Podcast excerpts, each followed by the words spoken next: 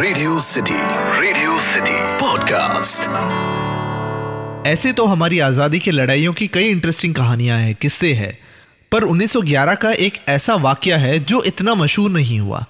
पर Hindi film industry के context में ये वाक्य बड़ा ही महत्वपूर्ण है, क्योंकि 1911 का ये वाक्य एक डायरेक्ट कनेक्शन रखता है 2001 की एक सुपरहिट फ़िल्म के मेन कैरेक्टर के साथ। बात है 29 जुलाई 1911 की। ये वो टाइम था जब अंग्रेज़ इंडिया पर राज करते थे। जगह थी कोलकाता, जो उस टाइम कलकत्ता कहा जाता था। ओकेजन था आई एफ़ ए शील्ड का फाइनल्स पहली बार कोई इंडियन फुटबॉल टीम फाइनल्स में पहुँची थी, जिसका पूरी इंडिया में पागलों जैसा क्रेज हो गया था। इतना पागलपन था कि हज़ारों की तादाद में लोग कोलकाता जाने निकले थे। ईस्ट इंडियन रेलवे ने इस वजह से स्पेशल ट्रेन दौड़ाई थी, जहाँ टिकट उस टाइम पर एक और दो रुपए रखी गई थी। और डेट्स नज़दीक आते आते ये टिकट पंद्रह रुपये में ब्लैक में मिलने लगी थी। उस दिन मैदान में बड़ा ही पागलपन था। अस्सी हज़ार से ज़्यादा लोग इस मैच को देखने इकट्ठा हुए थे। ग्राउंड के बाहर लकड़े के बॉक्सेस हाई प्राइजेस पे बेचे जा रहे थे ताकि लोग उन पर खड़े रहकर ठीक से देख सके।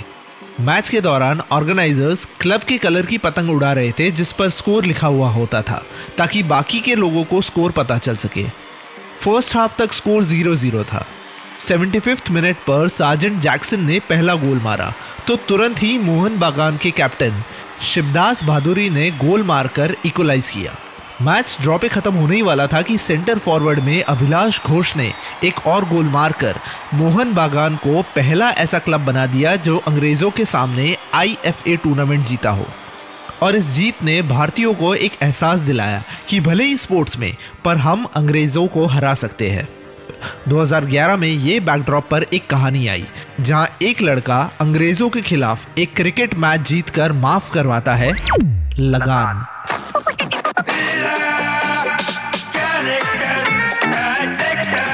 Character dissector with Atik radio city पर मैं हूँ character dissector Atik Hindi film industry का one of the most known characters Bhuvan. Bhuvan. यानी वो जो उस टाइम के यंग ब्लड को रिप्रेजेंट करता था। जो ये बिलीव करता था कि आज़ादी उनका अधिकार है और वो किसी के गुलाम नहीं। 2001 की ये फ़िल्म सुपर हिट हुई। मेनली क्योंकि ये फ़िल्म ने दो चीज़ों को मिक्स किया क्रिकेट और फिल्म्स ऊपर से देखा जाए तो भुवन का ये कैरेक्टर बड़ा ही इंटरेस्टिंग है। एक एक करके भुवन सबको ये यकीन दिलाता है कि वो क्रिकेट का खेल सीख भी सकता है और अंग्रेज़ों को उन्हीं के खेल में हरा भी सकता है।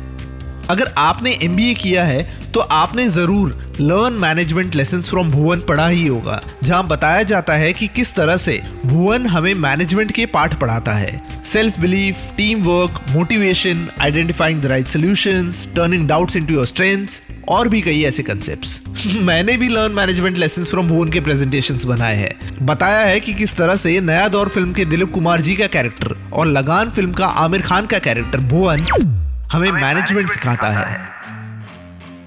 पर जैसे जैसे मैंने ये फ़िल्म का रिपीट व्यूइंग करना शुरू किया, मुझे कहीं ना कहीं इस ब्लैक एंड व्हाइट कैरेक्टर में ग्रे शेड्स दिखने लगे। So here are the few red flags raised for the character of Bhuvan Bhuvan was hot headed गर्म मिजाज का इंसान था या शायद इमेच्योर भी कह सकते हैं। जब कैप्टन रसल्स अपने ईगो में आकर ये ऑफ़र करता है कि गाँव वाले या तो क्रिकेट का खेल सीख कर उसकी टीम को हराए तो लगान माफ़ या हारने पर तीन गुना लगान भरे तो हमारा हॉट हेडेड भुवन कहता है शरत मंजूर है। शरत मंजूर है। बाद में भुवन जस्टिफाई करने का ट्राई करता है कि कोई और ऑप्शन नहीं था। बट फ्रैंकली ये स्पर ऑफ़ द मोमेंट वाला डिसीज़न था। कोई सोचा समझा डिसीज़न नहीं। भुवन काफ़ी हद तक लोगों को मैनिपुलेट करता है to be a part of his team Bhuvan को पता है कि उसे एक बॉलर चाहिए।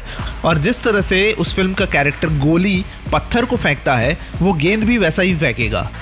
इसलिए वो गोली को मैनिपुलेट करता है, कहता है कि उसका खेत आधा बेचना पड़ेगा और तभी वो उसके बच्चों का पेट भर सकेगा। वो जानबूझकर गोली से मिलने ऐसे टाइम पर जाता है जब गोली अपने बच्चों को खाना खिला रहा होता है, ताकि इम्पैक्ट पड़ सके। गोली और भूरा का हमेशा से झगड़ा रहता है। इसलिए भुवन भूरा को टीम में लेने के लिए भूरा की गोली के सामने तारीफ़ करता है, ताकि वो मैनिपुलेट हो जाए टीम में आने के लिए। यहाँ तक कि वो भूरा को फील्डिंग कोच भी बना देता है। भुवन मुश्किल से दस लोगों की टीम बनाता है और ग्यारहवा प्लेयर खोज रहा होता है। पूरे टाइम भुवन के सामने फ़िल्म का एक और कैरेक्टर कचरा होता है। पर एक बार भी वो ये नहीं सोचता कि कचरा को टीम में ले। पर जब कचरा बॉल को स्पिन करता है, तब भुवन इक्वालिटी इनइक्वालिटी का पाठ पढ़ाकर कचरा को टीम में ले लेता है। ग्रेसी सिंह यानी गौरी भुवन को समझाती है कि वो लाखा के कैरेक्टर को ना ले, क्योंकि वो मन का काला है। पर भुवन फिर भी उसे लेता है, क्योंकि लकड़ी काटते काटते लाखा के हाथ मज़बूत हो गए हैं and he can hit sixes eventually Lakha team के साथ चीटिंग करता है। पर अगर भुवन ने गौरी की बात तभी मान ली होती तो जीत जल्दी मिलती। पर भुवन के कैरेक्टर का सबसे बड़ा रेड फ्लैग तो तब रेज होता है जब इंस्पाइट ऑफ़ नोइंग कि ग्रेसी सिंह का कैरेक्टर गौरी उससे प्यार करती है और साथ ही साथ एलिजाबेथ को भी उसके लिए फीलिंग्स होने लगी है स्टिल भुवन अपने फ़ायदे के लिए एलिजाबेथ को फील्स देता रहता है। 1969 में मृणाल सेन की एक हिंदी फ़िल्म आई थी, भुवन शोम। भुवन शोम कहानी है भुवन की, जो एक स्ट्रिक्ट टिकट चेकर है। भुवन शोम फ़िल्म में भुवन का कैरेक्टर का रोल प्ले किया था उत्पल दत्त जी ने। भुवन गुजरात जाता है, जहाँ भुवन को मिलती है गौरी, जो उसे बदल देती है। पर 2001 की फ़िल्म लगान का भुवन खुद को नहीं, दूसरों को बदल देता है। पर आज भी मैं यही सोचता हूँ कि लगान की उस मैच में, अगर सेकेंड लास्ट बॉल पे कैप्टन रसल के टीम का बॉलर यार्डली कचरा को नो बॉल नहीं डालता तो क्या आज हम भुवन को हीरो मानते?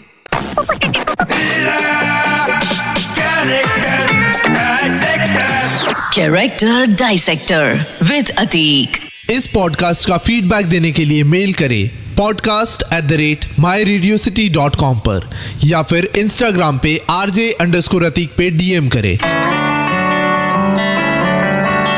radio city radio city Podcast.